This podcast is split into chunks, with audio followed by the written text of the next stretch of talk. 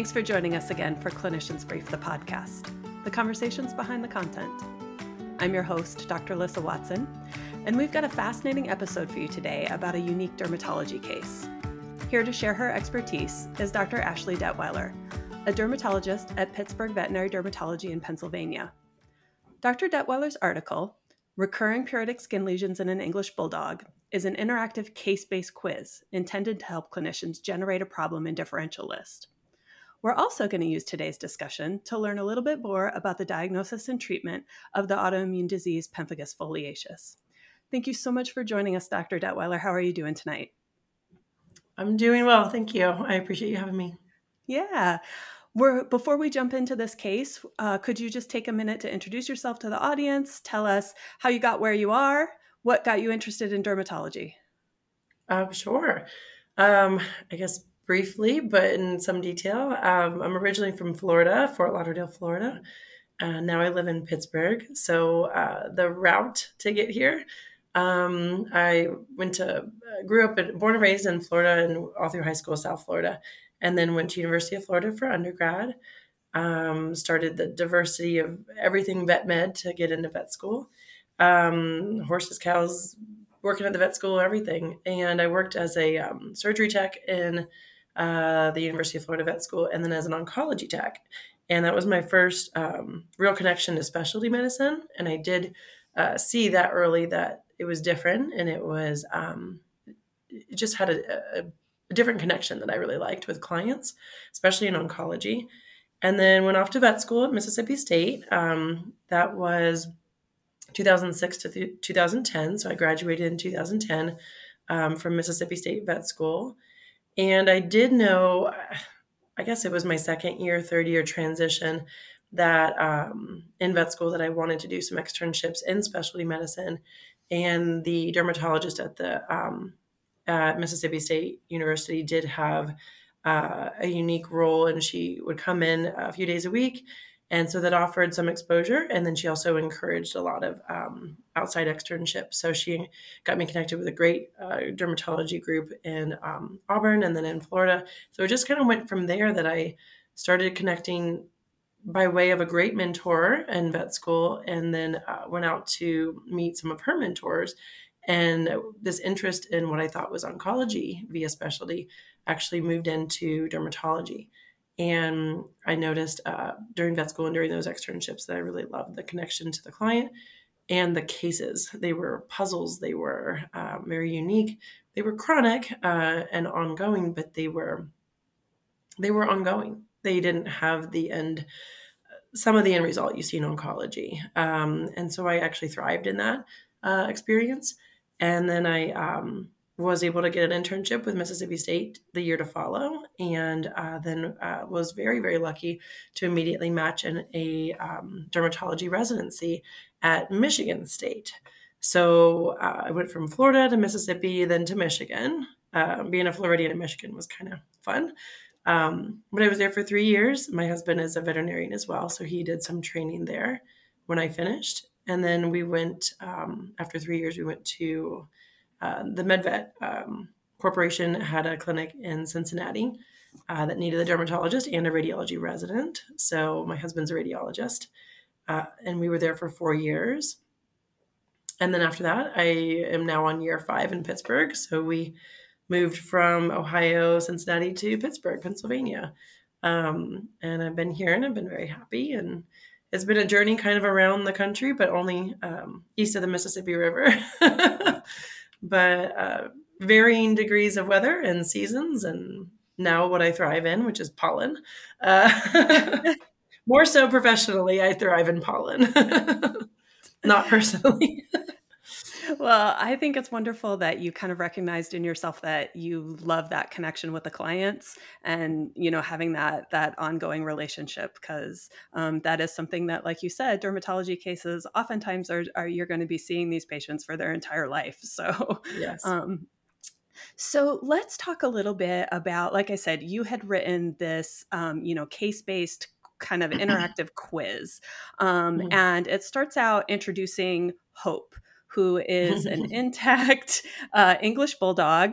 And I encourage everybody at home, we'll go ahead and, and link the, the article in the description, but go take a look at these pictures because this poor sweet dog, um, when I looked at her, I thought, oh my goodness, uh, she seems to have a lot going on. So, could you tell mm. us about her presentation? Um, you know, how she ended up coming to see you on, I believe, what was a second opinion. Yeah, so we um, we met her during our curbside uh, COVID appointments, which meant if if no one had experienced that, um, that we were not face to face with the owner, um, and uh, we we met patients really uh, in, in a different manner and, and many times in, when we walk into exam rooms that are uh, that have patients that do look like hope um, it's it's a it's like a reaction. You're, you're definitely uh, taken aback you know by her presentation. It was very severe. Um, she was diffusely affected. And in this situation we didn't meet with the owner immediately. We, we spoke with her immediately. Um, and so and i guess in a good way it was um, we were able to evaluate her and, and, and just have a moment where we're like, wow, this is a very different case.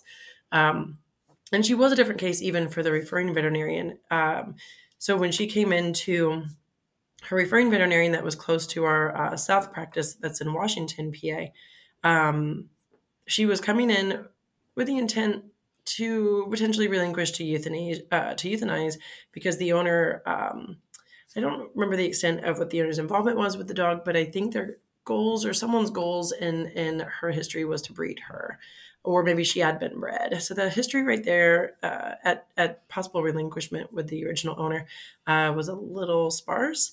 But she ended up uh, being relinquished and not being euthanized. And uh, one of the employees at this uh, referring practice actually took her, and or, or um, you know took her and adopted her. And so now the case was really close to the veterinarian because it was at the clinic all the time, you know, and, and they did a lot of work um, on Hope and, and recognized very quickly that she had very severe skin lesions. When she came in, she was intact. She was a young dog, presumed age um, of 15 months, but um, close, at least, you know, approximately close, uh, intact. And she was just, uh, had red, swollen, uh, severely affected feet, more than I've, I've seen in, in an average patient in dermatology, and just diffuse uh, redness and various uh, varying stages of lesions um, and, and, other things going on. Third eye prolapse. Um, she had a heart murmur. She she was painful. She was irritated, um, and so when she was seen at the RDVM, um, her her primary vet did some workup, especially for um, resistant infection and um, there was a biopsy completed uh, before I met her. And uh, I think because she had so much infection, especially resistant, uh, methicillin resistant staph um, infections, when um, she was initially evaluated, I think a, a biopsy just didn't show the detail, potentially didn't show the detail of what she was really dealing with. The other thing is, we do have patients that come in with one presentation initially, and then they can present again with something different. Um, and so, as we learn about Hope in the entire presentation, in the entire um, article, she does have allergies, which is what her initial biopsy um, with her primary vet reported. Um, but then, when she came into us, which was I think the the duration um, of time under their care alone was uh, a couple weeks, if not maybe a month. It wasn't very long before they referred, uh, and we we were co-managing, you know, a lot of her care uh, because the owner did work at the at, you know at the primary veterinarian's office, so they did get her in pretty quick. And when we saw her, uh, we were recognizing lesions that just didn't seem allergic in nature, just seemed more severe. Um, and I, I should say also she had recurrence of issues like her bacterial pyodermas. Um, and despite their efforts, um, she was very, very itchy. Um, and she just wasn't responding to conventional allergy therapy or, or you know, just um, kind of the average process that was used, you know, for a severe allergy dog. Also, she was intact. So there was a possibility that she was flaring, you know, um, in conjunction with, you know, her heat cycle. Mm-hmm. So when we met her, there was a lot more going on that seemed to be present on top of things that were initially um, seen at her presentation to her vet. Let's let's talk a little bit more about that biopsy um, because I've heard that before, not just in Hope's case, but that you know there are certain characteristics of pemphigus that can make it a difficult diagnosis, even on histopathology. Um, and some of those things, like you alluded to, are are secondary infections, right? Yes, yeah. And the interesting thing about the cell that we look for in the pemphigus diagnosis, which is the acantholytic keratinocyte, which is the prematurely lifted keratinocyte um, in the layers of the epidermis. Uh, it can um, be falsely diagnosed in a patient that has a really severe bacterial pyoderma because there are um, there can be a breakdown of those cell layers of the epidermis because of a, a really bad infection, um, especially with the staph bacteria. And then you can also have um, an infection with dermatophyte, uh, dermatophytic uh, species trichophyton, where you um, do see that same lifting, premature lifting of the skin cells because um, those bonds of those skin cells are broken down by dealing with trichophyton mentagrophytes. So you're dealing with maybe bacteria that can kind of mimic um, the presentation of pemphigus, and that you see those acantholytic keratinocytes which we'll talk about more with the biopsy detail.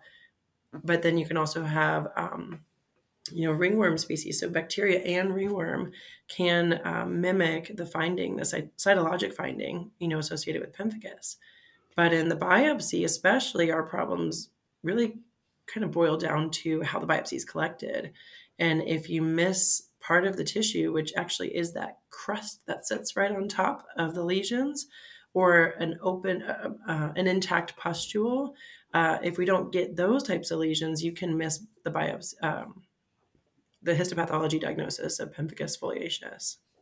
So that is something that I have, again, over the years, I've heard different advice about where to take those biopsy samples. I've heard you should take them at the center of the lesion or at the periphery because that's more active, or you should try to even incorporate some normal skin. Do you have opinions on? on where you know you should place your biopsies and how many biopsies should you take in order to maximize your chance of getting a diagnosis well, that's a great question because, especially with Hope being so diffusely affected, um, she had areas of her skin that could have been erythematous and irritated, and she definitely had a pyoderma when I met her. So we could have had allergy areas that were um, biopsied, and then you know she could have had areas that were more specific for pemphigus.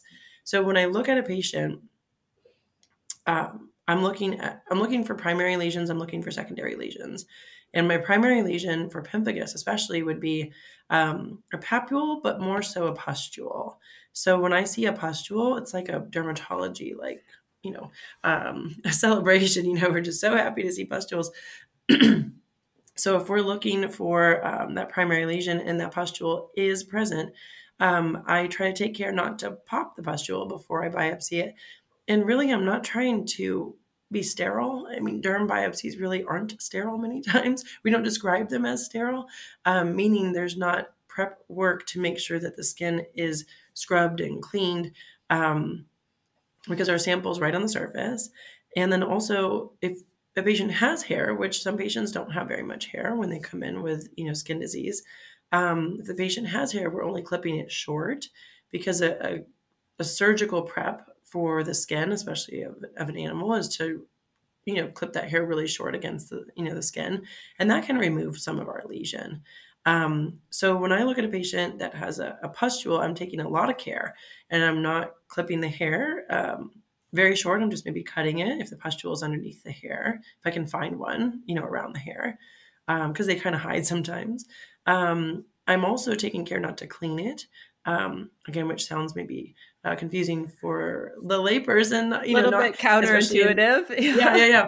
Um, and then also, I'm, I'm picking a punch biopsy that makes sense for the pustule. I want to keep that pustule intact. So I will say, on the average, I really don't use a four millimeter punch.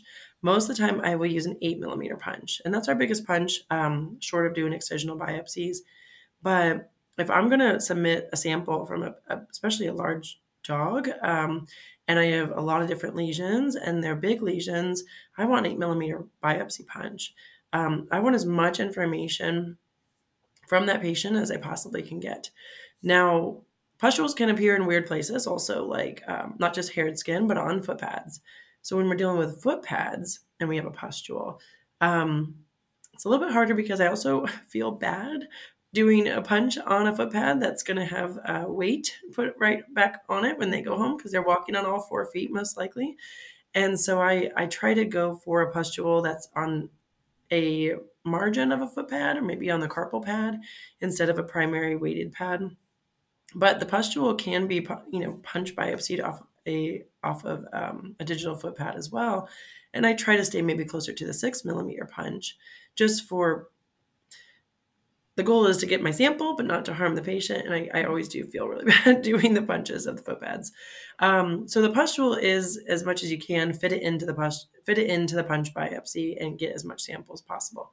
The big thing with the pustule really also is yes, the cells you know underneath that layer that make the pustule are so important. But if you punch and the majority of your um, discharge doesn't ooze out, because there are some patients have really big pustules. So if you can maybe catch the edge of a pustule versus going down in the middle of a pustule, if it's really big, I'm talking, there are patients I've seen, you know, two, three centimeter pustules, and you're like, what do I do with this? But if you go on the edge of that one um, and try to just punch and then immediately get it into formalin, um, I think you retain as much as you can. But I, I do try to get smaller pustules. I do try to also share information with my pathologist. Hey, I did a mm-hmm. cytology on a pustule. There's acantholytic cells. It is a sterile pustule, you know, and so that guides them as well. A lot of information about pustules is is more the merrier for sure. Um, otherwise, when I have a crust on a papule or a crusted pustule, I knew it was a pustule recently um, a crusted nodule. I had a patient today. I feel like um, I'm going to get a pemphigus foliaceus diagnosis on, but the dog had more of like nodules and plaques, which was a little bit unusual. Um, and so that patient, I was trying to get the oldest crust, you know, with the older lesion, and then the newest, you know, um, lesion with, you know, a, a big heavy crust. And there's going to be variations of, of crust, but the crust can't be prepped and cleaned off and can't be trimmed off with the hair. So you're just cutting hair short versus trimming the hair like a, you know, with a clipper blade. Um, and we're not cleaning it. We're keeping the, the, the crust on top of the lesion. And I'm trying to get a really big biopsy punch there too, so I can get as much crust as possible. And there are patients that are going to have these two, three centimeter nodules and plaques. And maybe I'll go for a smaller one that's newer you know, um, to get all of the sample into the punch biopsy. I don't necessarily say to go to a center of a lesion if it's if it's big. Um, the center of an ulcer is going to be an ulcer. You might lose some of the information from it. So we try to get cautiously stated. I try to get maybe the edge of a lesion, but I want to show the pathologist that I do have an ulcer. So I think the edges of ulcerative lesions are much better. But if that ulcer had a crust, I keep the crust on it. I try to find a lesion that had the crust. And many times I just go right down to the center. I get um, all of it in the punch if I can, or find one that I can fit into it. Um, there's a lot of other lesions that can come with these patients, but many times it is the pustule or the crusted, you know, uh, patch or plaque or macule or papule. Um, and then with you know Hope's situation, she was extremely erythematous. She had foot pad uh, issues, so we were just taking samples from everywhere. And I usually take at least three. Uh, I think with her case, we ended up taking six biopsies. wow, including a foot pad. She her foot pads were. I think I have. Uh, there should be a photo of her foot pads in the article. Yes, I think there was. Her poor feet looked so. Which was an anatomic issue as well. Yeah. So she wasn't. Uh, uh, you know, what about timing of taking these biopsies? You know especially if if um, you're seeing these patients after they've been seen by someone else or after you yourself have have put them on some medications like should you have a washout period after steroids? Should you take them after they've been on a course of antibiotics? What what is the best timing? In some of our patients that we find a bacterial pyoderma on the first visit and we're suspicious that these lesions need to be biopsied because we're dealing with something more than pyoderma or more than allergies, which I don't typically biopsy a patient when I have a strong suspicion they have allergy. So if we have a patient that like has pyoderma, for example, and the lesion is just so essentially clouded by the pyoderma. I want to treat those many times, get them cleaned up, um, bathe even. You know, we're going to do a lot of care to make sure that infection's cleaned up. And then we're rechecking them many times while they're being treated for infection, while they're on the hopefully the right, you know, type of antibiotic. And are using, you know, the owners are using frequent topical therapy.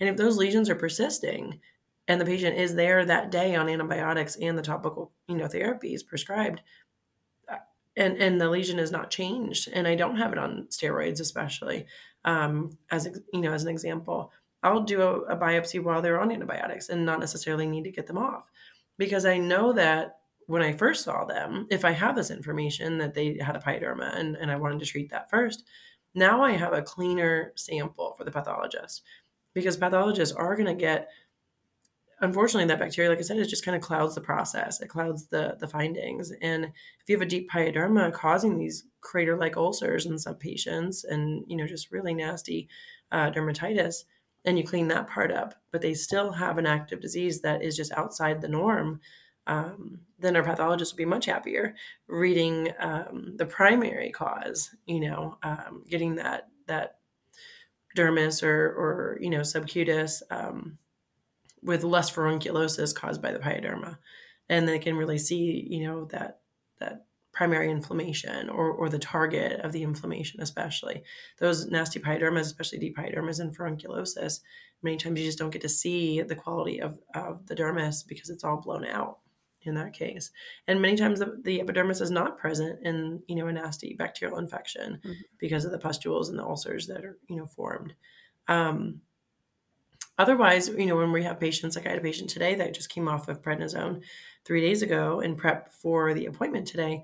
And we did a biopsy three days off of prednisone. And I would say we all kind of learn maybe they should be off prednisone for two weeks, you know, to get the best sample. Well, that patient, and I do suspect he has um, pemphigus foliaceus. That patient um, had an active pustule, and I found a ton of acantholytic cells today, and that was three days off of prednisone. And so that was a great finding today for that patient, and hopefully the biopsy reflects that finding, and we can help that patient. But there are some times where they come in on prednisone and their lesions are quiet. They are in different stages. They're more healed lesions than, you know, and encrusted dry lesions than there are new primary lesions. So sometimes it just depends on the initial presentation. If we're missing something that we want to biopsy and we know could be there, we might have them come back, you know, in a couple days or a week. If they're really sick, you know, and, and in pain, new lesions are happening regardless of being on prednisone, we're going to biopsy them right there, you know, versus wait for it. One of the other things about this case that was just a little surprising to me was with the diagnosis was the age of the patient. I guess I really didn't mm-hmm. consider pemphigus um, to be common in such a young dog. Is there a median age of onset for pemphigus foliaceus? Are there any breed or sex predilections that that I should be aware of? So typically, you wouldn't see it in a 15 month old dog. Um, well, I feel um, better then. right now, that said, I've had a couple of young dogs present. Um, I can't say they were in the past month, and I can't say when they were in the past five years, but or in, in since my residency even. But every now and then we'll get a young dog. Um, and what we look for in the young dog is a trigger of inflammation, call it possible vaccine reaction. We always wonder, you know, if something that was given at some point uh, has triggered. So a drug reaction, even. I don't want to just implicate vaccine, but if we dig hard enough, you know, or, or, or there's an obvious something in the recent background, like an antibiotic, to implicate a drug, um, the the young dog um, absolutely is important to consider an autoimmune disease. Uh, the young dog, like a year old, you know, or or less than or very close to, like Hope was 15 months old, or presumably 15 months old. There was, like I said, a little bit of a splotchy uh, history on her initial presentation uh, to the vet.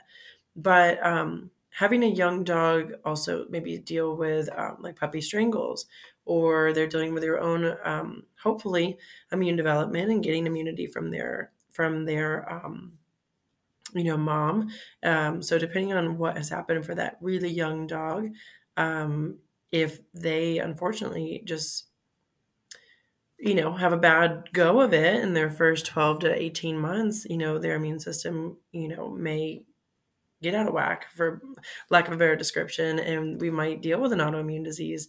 Um, but i think our biggest our biggest group of dogs dealing with pemphigus foliaceus or um, these the average presentation for autoimmune immune mediated skin disease really is our middle age you know um, dogs or middle age to older dogs um, and there is kind of a discussion point that maybe allergy dogs are more prone um, to autoimmune disease, but I wouldn't say that uh, hard fast. I would say we do have so many allergy dogs, and it's not uncommon that the dogs that get autoimmune disease probably have a history of allergy. So I don't want to say that you know every allergy, every pemphigus foliaceus patient has allergies, or that allergies causes pemphigus foliaceus, but allergies are super common, and pemphigus foliaceus is the most common autoimmune disease, uh, autoimmune skin disease that we deal with. Um, and so, on that note, we also see a lot of bulldogs with allergies. We see a lot of Labradors with allergies. We see um, a, lot of different breeds, uh, of course, represented, some more than others. And the more common presentation with pemphigus ends up being uh, our Labradors, our um, bulldogs. Um, I do feel like we see um, and on the list of, of concern is also um, like our Cocker Spaniel, um, Dachshund. There's a few breeds that do stand out for pemphigus, or you see represented more often. But we have a lot of patients, um, and I wouldn't say. I think some stand out because they're sometimes a little bit more difficult to treat, or they have their own nuances. Like Hope was a very special case, and I, I do see pemphigus foliaceus represented in bulldogs more than um, I'd like like to. They're just difficult cases, mm-hmm. um, and bulldogs have their own anatomical issues um, with their folds, their feet, their mm-hmm. skin folds, and when they get pemphigus, it's it's not pretty. Unfortunately, I feel like it's more diffuse in them. There are some other diseases though that that can cause, you know, pustules, right? In in young dogs. What are some other oh, differentials yes. that you were thinking of um, when Hope came in? Well, and Hope's presentation was not pretty um, from a standpoint of, um, especially her age. You know, so it was so severe, but it was so diffuse. Um, and so autoimmune disease was on my list, but being the you know the young age, it's even though there was um, there were some differentials, you know, already considered. Uh, allergies were already considered, and she had a biopsy that supported allergies. Um, and we have young dogs that are very severely affected with allergies. Um, but if she had allergies, there's definitely something more that was going on. So, especially the pustule in the young dog, we have to immediately consider um, demodicosis. And I've had patients that um, maybe not as often anymore because of the isoxazolines that treat. Um, that wonderfully treat uh, Demodex, but I've had patients come in where they're just dripping pus off of pustules uh, all over their body. And it's amazing how diffusely and severely affected a patient could be with demodicosis that's untreated. And that goes back to the immunity and, you know, and, and the young patient. Why are they suffering so bad with that, that parasite? Um, so that's very individual, but, and I feel like we have more success with those cases now. But um, if we don't find a Demodex patient in those pustules, we're looking at a pyoderma, of course. We're looking for bacteria. And are they resistant bacteria, even in the young patient? Even in, I've had a couple patients present with um, puppy pyoderma or even um, possible consideration for like juvenile cellulitis. That was maybe a mild case. And I'm getting resistant bacteria off these patients, and they're 12 weeks old, you know, they're five months old, and it's amazing, unfortunately, how severe bacterial pyoderma can be, even in a very young animal, um, for whatever reason. You know, and we have to sort through that reason and why it's a problem for that patient individually.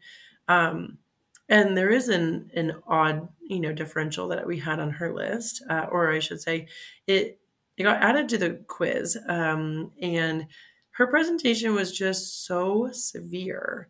Um, and I've unfortunately heard of, especially with my husband being a radiologist, um, that skin cancer, especially mm-hmm. cutaneous lymphoma, can affect patients, um, it, or in general, you know, neoplasias and cancers um, can affect patients younger than we want. And I have never seen a patient younger than a year or younger than two years with cutaneous lymphoma, but it doesn't mean it's not possible.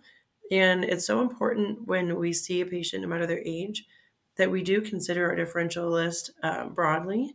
And then we let that history and the patient, hopefully, that presentation of young age and the diagnostics that we perform um, scale down that differential list.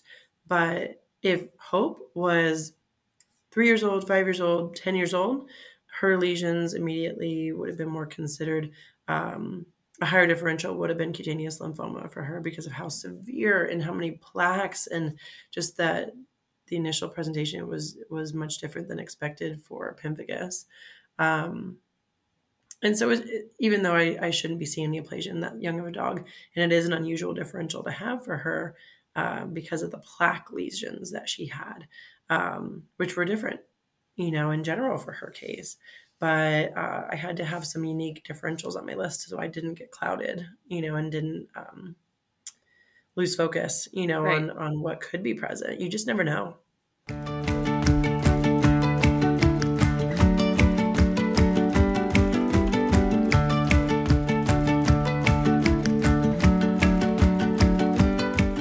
Are you on track to hit your CE goals?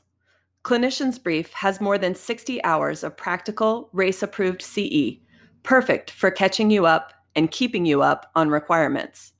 Whether you prefer to read, watch, or listen, Clinician's Brief CE is on demand and always affordable. Start earning CE today at cliniciansbrief.com/ce.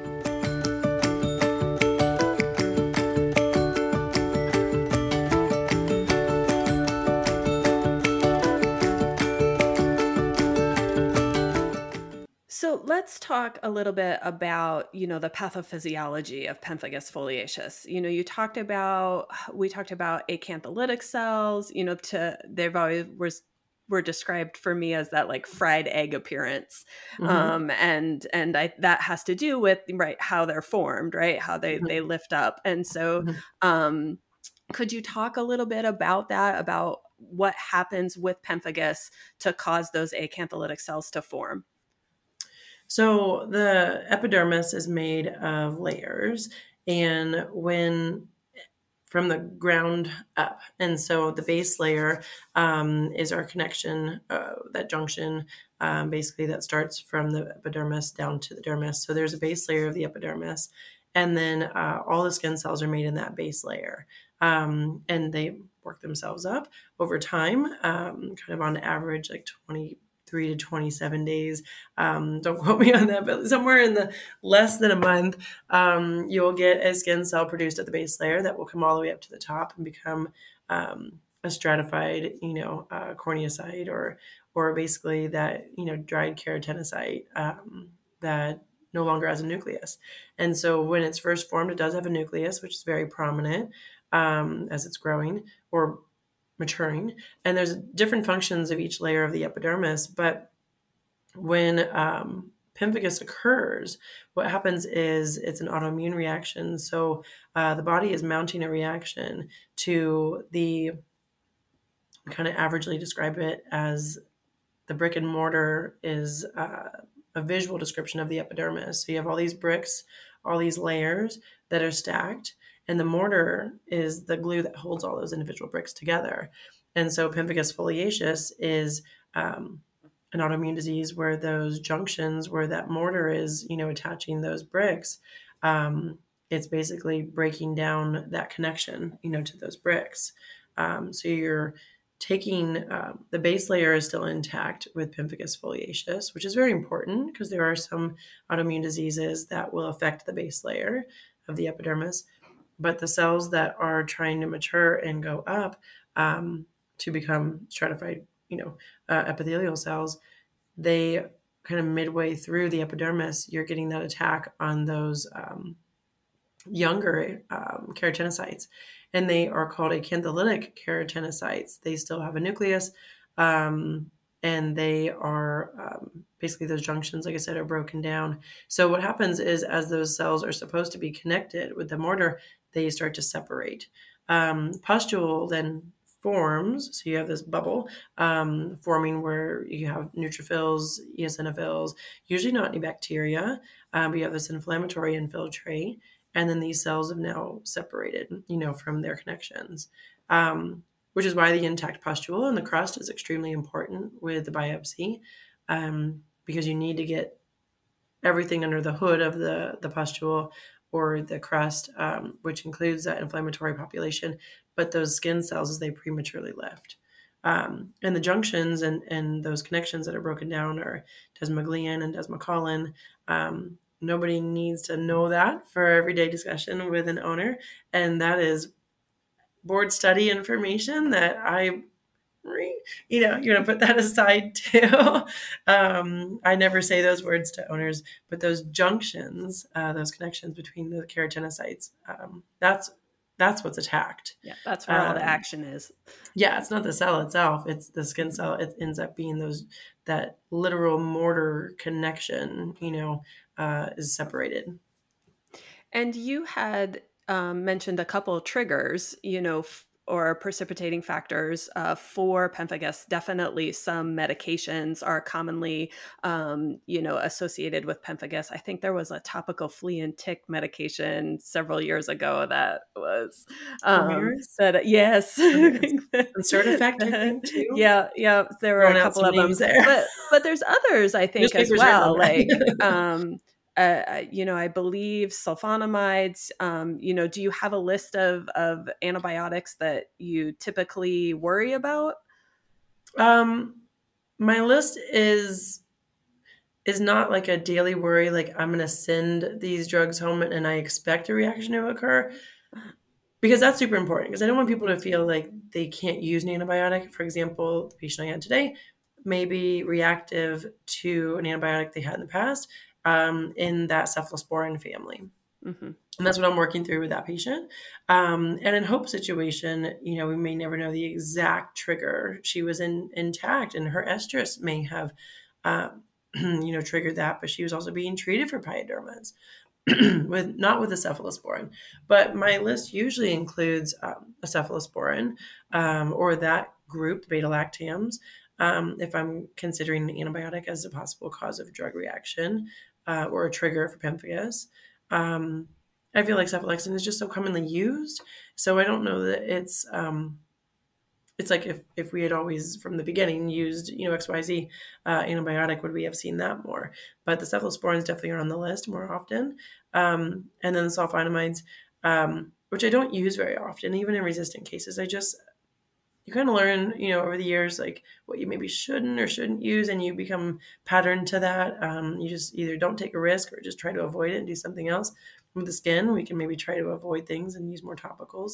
So, truly, with sulfonamides, I, I typically just try to avoid them because I feel like I've heard of more reactions than I care to even try to, um, you know, combat. And so, whether it's pemphigus foliaceus or other cutaneous adverse drug reactions, uh, the cephalosporins, the beta lactams, the sulfonamides are of more concern, you know, for me. Um, it is important, though, no matter the age of the patient, um, to consider uh, recent medication use, recent vaccines, re- recent topical um, or systemic flea, you know, and tick prevention. Anything that's ingested, anything that's put on the body, in the body. Um, I've had a couple cases. I do feel like with autoimmune disease that something in their allergic um, history, you know, as a part of their trigger. Like I said, I can't say that allergy every pemphigus dog has allergies and it's always allergies you know related but i i do think a lot of our pemphigus if we dig through our histories deeper with pemphigus uh, patients we sometimes uh, or many times can find an allergy. Are they causing each other? I can't say in every case. Um, or is the allergy causing pemphigus? Not necessarily. We do have patients that have neoplasia. Um, or dealing with other conditions outside of neoplasia, uh, systemic illness, and they're getting triggered, systemic trigger, um, metabolic diseases, you know, so we're looking for uh, in our older, older patients, you know, um, is the trigger systemic? Do we need to do met checks, um, you know, lymph node aspirates and abdominal ultrasounds, chest x-rays, you know, and, and those are discussions we have uh, with every case. But as the patient gets older, you know, why did this happen? Why is this even though maybe they're middle aged to older age dogs that are normal for pemphigus um, or normally observed in pemphigus, are we missing something uh, as an obvious trigger that maybe the owner didn't know about? kind of along those same lines, um, if you have an animal that you do diagnose with pemphigus and you're treating, what about future vaccinations? Um, do you hold off on those because they have a history of autoimmune disease? I say on the average case that I treat, and it maybe it's just a pattern I've developed. Um, I feel like the owners are leery during the process of treatment, especially trying to induce remission, because they're they're unsure about the disease itself. They're just really trying to get their pet under control. Patient, you know, our patients are, we're just trying to get them in remission. So we're really cautious about everything and, and really wanting to limit the extras for the patient. And as soon as they feel better, I feel like that's when the vaccine question comes up, uh, or they get a reminder card. Um, hey, I'm due for a vaccine. Or and sometimes the veterinarians will reach out to us. Many times we do get phone calls from the vets when they're at their annual visit or they need to do a recheck for pemphigus uh, for example, like in their vet's office, you know, and and we co-manage a lot of these patients. So when when the vaccine question comes up, if I don't have a direct as direct as I can make a link to a vaccine with any of our autoimmune dogs, um, if I don't have a direct connection or or a, you know a major concern about a, specific vaccine, I usually say, okay, let's change one thing at a time. If we're not making any major drug changes, let's say the dog is on um, prednisone and cyclosporin and doing really well. And I was going to maybe change the prednisone dose. And then this vaccine needed to be given. Let's say the dog needed to be boarded, or it was five years overdue for rabies, or whatever the situation is. Um, they got a new puppy in the house. Um, I would rather they, as, as you know, in our whole team, you know, the vet and the owner and us, feel comfortable with one change at a time. So go ahead and give a vaccine and i would prefer one give one make sure that you know this patient now in the state that it is you know uh, immunologically make sure it can handle the one vaccine whatever which one is more important at that visit and don't change the prednisone don't change the cyclosporin at that time. Keep the dog stable as much as we can. Give the vaccine. And then let's wait two weeks. I don't know just kind of a broad recommendation. Give it a couple weeks. See how the dog does. Because with any drug change I'm typically making, I'm giving the dog, the patient, a couple of weeks to decide if it handles that change that I'm going to make. Um, I just feel like I I try to respect the immune system as much as I can. It's getting hit by all different you know angles, and we're just trying to calm down an autoimmune reaction. So I, I just prefer to be a little bit more cautious. When they're very, very stable and long term managed patients, I think the owners get a really good idea of how they can um, judge that and the veterinarians get more comfortable with it. But the newer diagnosed ones, I tend to wait until they're stable. You know, and they make those changes. Oh, that's really good insight.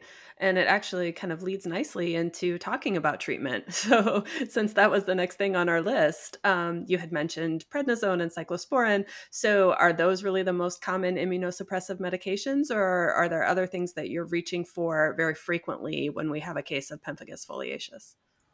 Well, in my residency, because I I was trained between uh, 2011 and 2013, um, there were papers, there were book chapters that described um, treatments like gold salts, for example, and I personally have never seen or I've been around a patient um, administered gold salts. I don't have any experience with gold salts, but that was like then there was information and maybe some experience, you know, still floating around. So I had no exposure to that. And but when I started also prednisone was still um, very common and still, you know, and, and to this day, very common um, source of um, of improvement for a lot of patients. But it, it can be used as anti-inflammatory to immune suppressive uh, doses, depending on the patient, with a lot of success. Um, but that was very much in my residency, you know, part of the discussion. Prednisone, and here's some old stuff we used to do. But that secondary drug was um, discussed very quickly in all the patients that I diagnosed. You need to get your patient on prednisone to induce remission. And the discussion was then, what's your secondary drug? How do you then get them off prednisone? Or how do you co manage them with prednisone so that you don't have the long term side effects of prednisone? And in my residency, the discussion many times included azathioprine. Now, I don't use azathioprine as much now or as much anymore because I, I really try to um, i try to use a lot of different medications so i get used to all of them and i think time it just takes time to get used to uh, different therapies but in some patients I try to give one medication, they don't agree, you know, stomach wise. Uh, another patient, they don't agree, um, maybe financially. Um, if in azathioprine situation, when I've used azathioprine, my recommendations for rechecking blood work are much more intense than, for example, now I'm using cyclosporin and um, mycophenolate more, and the recommendations to recheck blood work um, are not as frequent based on how the drugs work. And so azathioprine has um, more um, risk, you know, to the bone marrow and the liver, um, just in our patients, than um, the short term, I should say, like in the first four weeks to eight weeks, or or the first, you know, six to twelve weeks, azathioprine is a concern for bone marrow suppression and and uh, hepatotoxicity or, or liver enzyme changes. And so I'm very strict about azathioprine, and that goes um, along with you know getting blood work frequently. So some clinic, um, some patients, excuse me, can't come um, back for frequent rechecks, um, or the cost of the recheck and the blood work is difficult. And I can't say that the cost of other drugs is, is so much better and, and uh, eliminates the cost of blood work. Um, but in some situations, it's it's patients coming into your you know into your clinic um, and it just ends up being a cost reality for clients. They've probably already been through some level of cost, you know, uh, prior to coming to us, even, and the biopsies are a cost. So the decision for the medication through my residency and now has always been um, how do I get the patient under control as soon as possible with the least amount of side effects? And prednisone doesn't work for every patient in many ways, but it can work for a lot of patients. Um, especially initially. So I always start with, or I tend to always start with prednisone or a close derivative, um, like dexamethasone or methylprednisolone. Um, it just depends on the dog of how severe they are too, what my dose range ends up being. And then lately, I don't necessarily grab for azathioprine. I've been using um, cyclosporin, modified cyclosporin, I should say, um, brand name Atopica but we do use generic modified cyclosporin and we do use um, i tend to use mycophenolate as well and the side effects i feel like as long as we watch the dosing for the patient um, tend to be tolerable and um, our technicians are very comfortable with the medications as well so it is also going back to um, educating the owner um, the cost and availability of the medications and uh, how often the rechecks need to be based on the medications Unfortunately, prednisone is the fast acting medication, and all the secondary immune suppressant uh, immune suppressive therapies tend to work after four weeks, maybe eight weeks. So we do have to use that steroid, and then we do have to wait for the secondary medication to start helping, um, which can be a tough period of time. Once you do get it under control, though, um, what is what's a reasonable approach to tapering these these dogs off or are you letting people know right from the very beginning that these these medications may be lifelong i typically describe the first six months as medication heavy um, some patients respond within two weeks and that prednisone is is a game changer i never promise that and, and it really just depends on the presentation hope was diffusely affected and extremely itchy as well. So she had allergy on top of it, but she had so many details to her case that were different than a lot of our pemphigus presentations. Uh, so for her situation, I definitely said, we are going to be on medication lifelong on, on some level. And my goal for every patient is to use prednisone to induce remission and then to taper it, whether it's quick or slow. And that patient dictates the taper for sure. Um, the intolerance of steroids in some patients is is um, it's amazing how a dog will go home and never show a side effect of prednisone after months um, and, and, the clients have no problems with it. Um, dogs never pee in the house. Like we have no problems. And then uh, months and months of therapy doing great whatever the dose is. And then you have patients that go home and within two days the dog is in, eating cabinets and you know mm-hmm. biting the other dog and and you know urinating everywhere and eventually as you know muscle wasting. And you know it's just amazing the um, the breadth of, of, side effects that can come from prednisone and every patient responds to prednisone or steroids i should say differently. So our patient absolutely dictates that taper regarding side effects. Um, there are some situations where we use prednisone and then have to go on to maybe methylprednisolone, dexamethasone, triamcinolone to reduce side effect, but we still need the drug. And so if I'm really trying to get remission, you know, um, induced remission for an autoimmune disease, I really try to get that client on board to hold on as long as possible. And usually in the first two weeks, maybe I'll make a dose change if the patient shows improvement. But really, that ends up being because my secondary medication is on board. And I'm really optimistic. It doesn't always work out, but I'm hopeful that in the first four weeks of using prednisone, that the secondary medication will start showing benefit.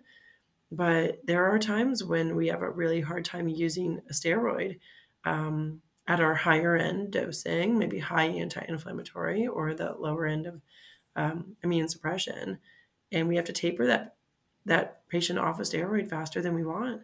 Um, and that's where topical steroids end up being um, hopefully in a, you know an adjunctive therapy if there's few lesions or or not diffuse lesions like hope the facial pemphigus patients um, whether we're using topical steroid or tacrolimus even mm-hmm. um, depending on where they can lick it off you know uh, if it's on their nose you know uh, nose pad or, or face um, it, it's it ends up being so individual to the patient um, the template is steroids to induce remission and then a secondary drug to take over steroids once they are in remission if that's possible with both drugs i tend to make a dose change on prednisone every two weeks I don't know. It's just something I try to follow.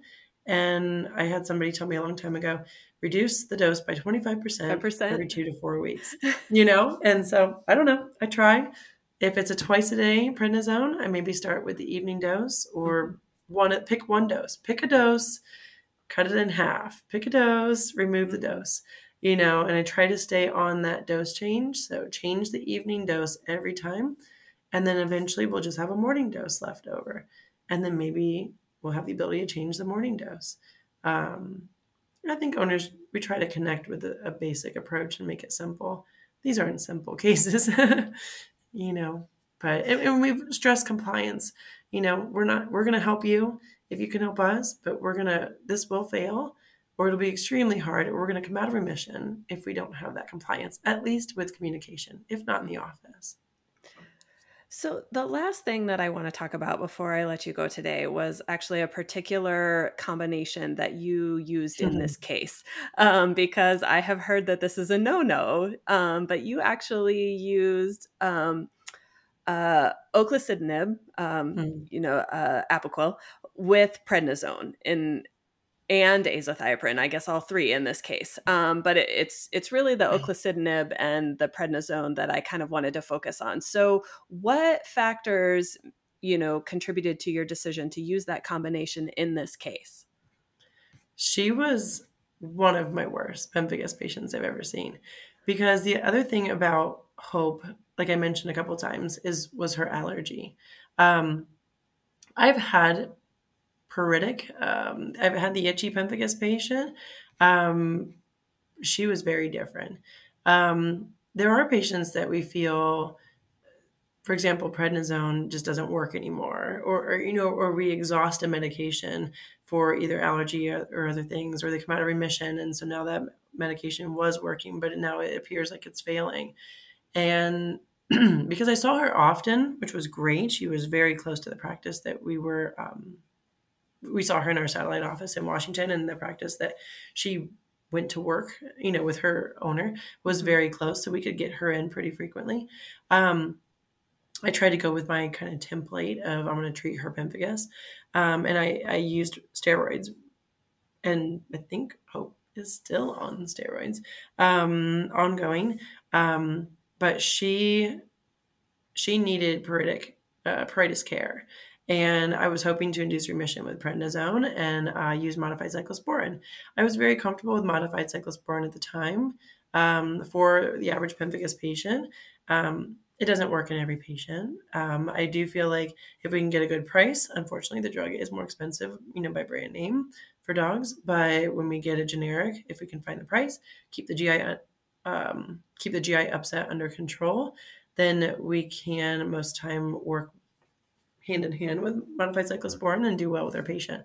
Um, she didn't respond to it the way I wanted her to, and so like through the whole description of her medication list, I we ended up changing um, from um, prednisone and modified cyclosporin to prednisone, modified cyclosporin, and azathioprine. And so, unfortunately, I had to kind of transition her off one onto the other. And what what was happening is prednisone was shining as our benefit, uh, and the other medications just unfortunately were appearing to fail. Um, I don't think it was. I don't know that they had a chance to succeed for as severe as she was. Um, this this dog was followed very very close, and she had um, so many lesions, and the activity, the the severity of the lesions, her foot pads especially. Um, and I didn't want to run prednisone uh, ongoing, but um, every time I tried to taper her off, she would either flare with her pemphigus, um, meaning she'd come in and I would think she had a pyoderma lesion. We would do a cytology on a pustule and she had acantholytic cells, no pyoderma.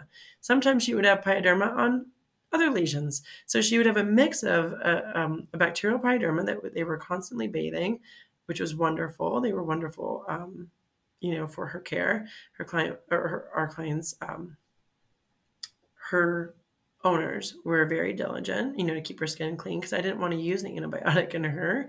And we she had an MRSP, so we had mm-hmm. limited um, you know options so we're using prednisone trying to reduce secondary infections we're using azathioprine um, now after transitioned off of cyclosporin um, trying to taper that prednisone taper the prednisone she gets severely itchy um, because she came back into our pollen season unfortunately so that's when we did add oclacitinib to a patient that was on two immune suppressive drugs. And technically, oclacitinib at the dose that she really did require was twice a day, uh, is an immune suppressive drug. Mm-hmm. Um, her blood work was monitored so frequently. Again, nice thing about working in a vet office.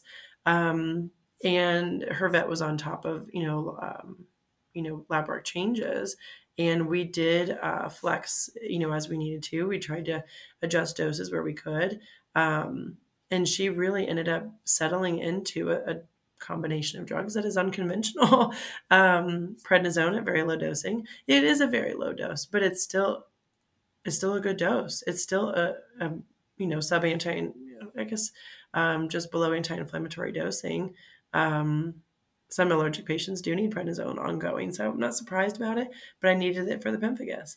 Then the azathioprine held her enough that I could keep the prednisone dose low, but unfortunately, her her allergic itch was not controlled her with that allergy prednisone. really needed it. Um, and she absolutely needed that Apoquel.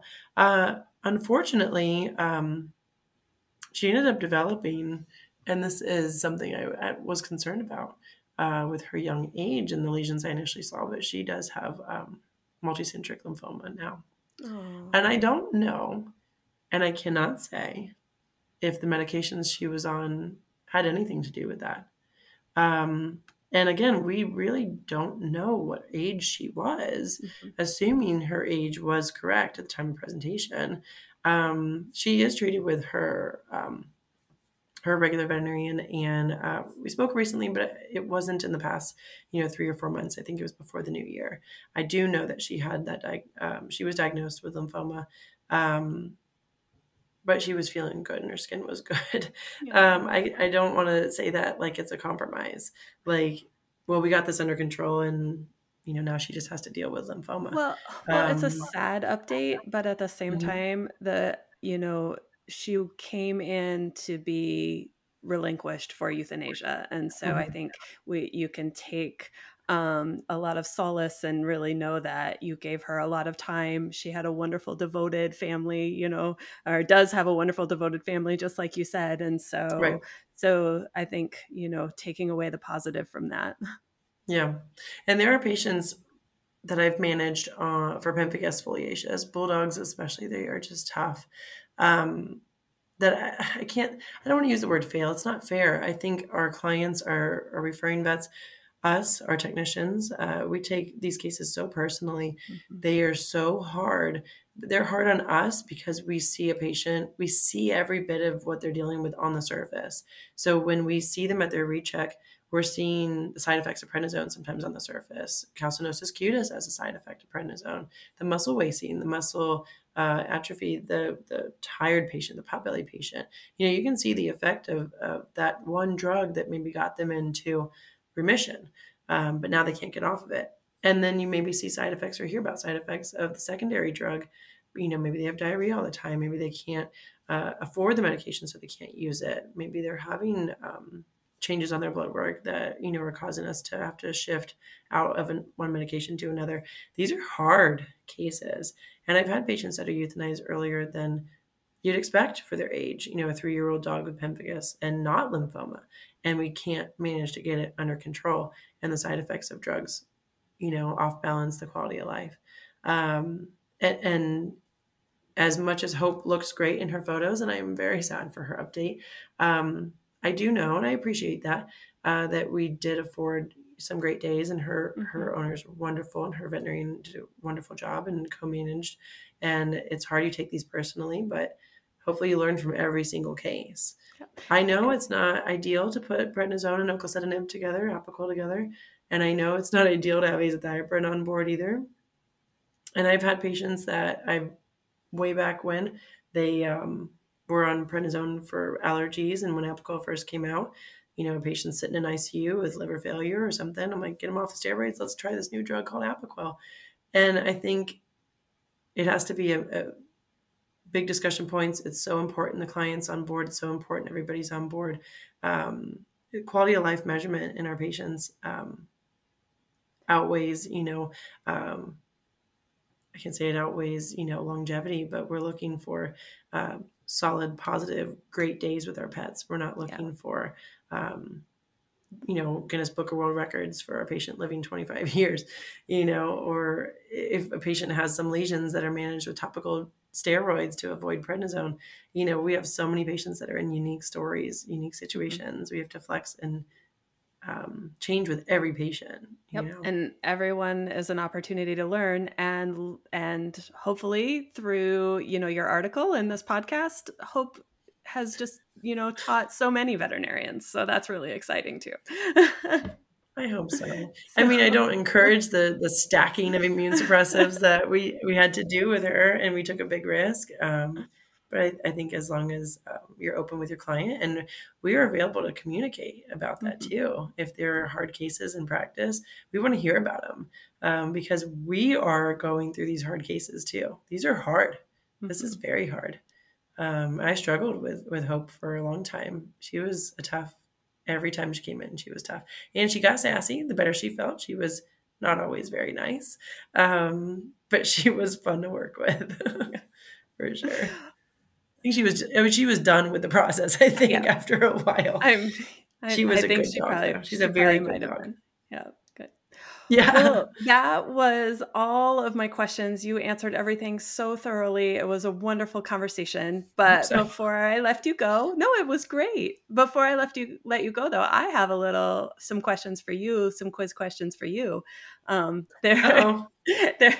Actually, it's just a little game. It's just there. Would you rather okay. questions? There are no right, right or wrong okay. answers. All right. All right. So really quickly before we wrap up, would you rather practice without a microscope or without an, a video otoscope? Without a video otoscope. I figured you'd say that. Microscope is really kind of essential for being. I can't smell what it is, really. okay. Um, would you rather star in a reality show about veterinary medicine or perform a live stand up comedy routine about dermatology? Oh gosh. um, would I rather? Probably live because I feel like I would just be so worried about the TV, like the recording part. I get more nervous about that. I feel like I'm off the cuff. I'm better live. I, I, actually I could like be funny. Live I, things better as well. moments. Yeah. Would you rather find out the kitten that you were just snuggling is covered in ringworm, or would you rather have a client that wants to show you their rash? Um, I'd rather see the rash. It sounds weird, but I feel like it gives me some history clues. I've had rashes shown to me recently too. Uh, yeah, I don't want to snuggle that ringworm. Mm-mm, no, no. Okay. okay. Last question. If you were transformed into an animal, would you rather be a dog or would you rather be a cat? I was thought I was going to pick my animal. Um, I'll go with a dog. Do I have to pick the breed? No, no, you don't have to pick the breed unless you want to. No, yeah, I'll just say dog. I can't think of a breed. Uh, I feel like a Cavalier, but without the heart disease and all that stuff. Yeah, I love a good Cavalier. They are really sweet to snuggle. I would snuggle a Cavalier precious. with ringworm. You would. and on that note, thanks so much for joining us. I appreciate it. Thank you. Thank you for listening to today's episode. If you enjoyed our episode, you can find us wherever you listen to your favorite podcasts, including a video version now available on YouTube. While you're there, make sure you subscribe, rate, and review us. You can also listen to or watch our podcast episodes on our website at cliniciansbrief.com slash podcasts or drop us a line at podcasts at briefmedia.com. Clinicians Brief the Podcast is a Brief Media production, produced by Alexis Ussery and hosted by Dr. Alyssa Watson.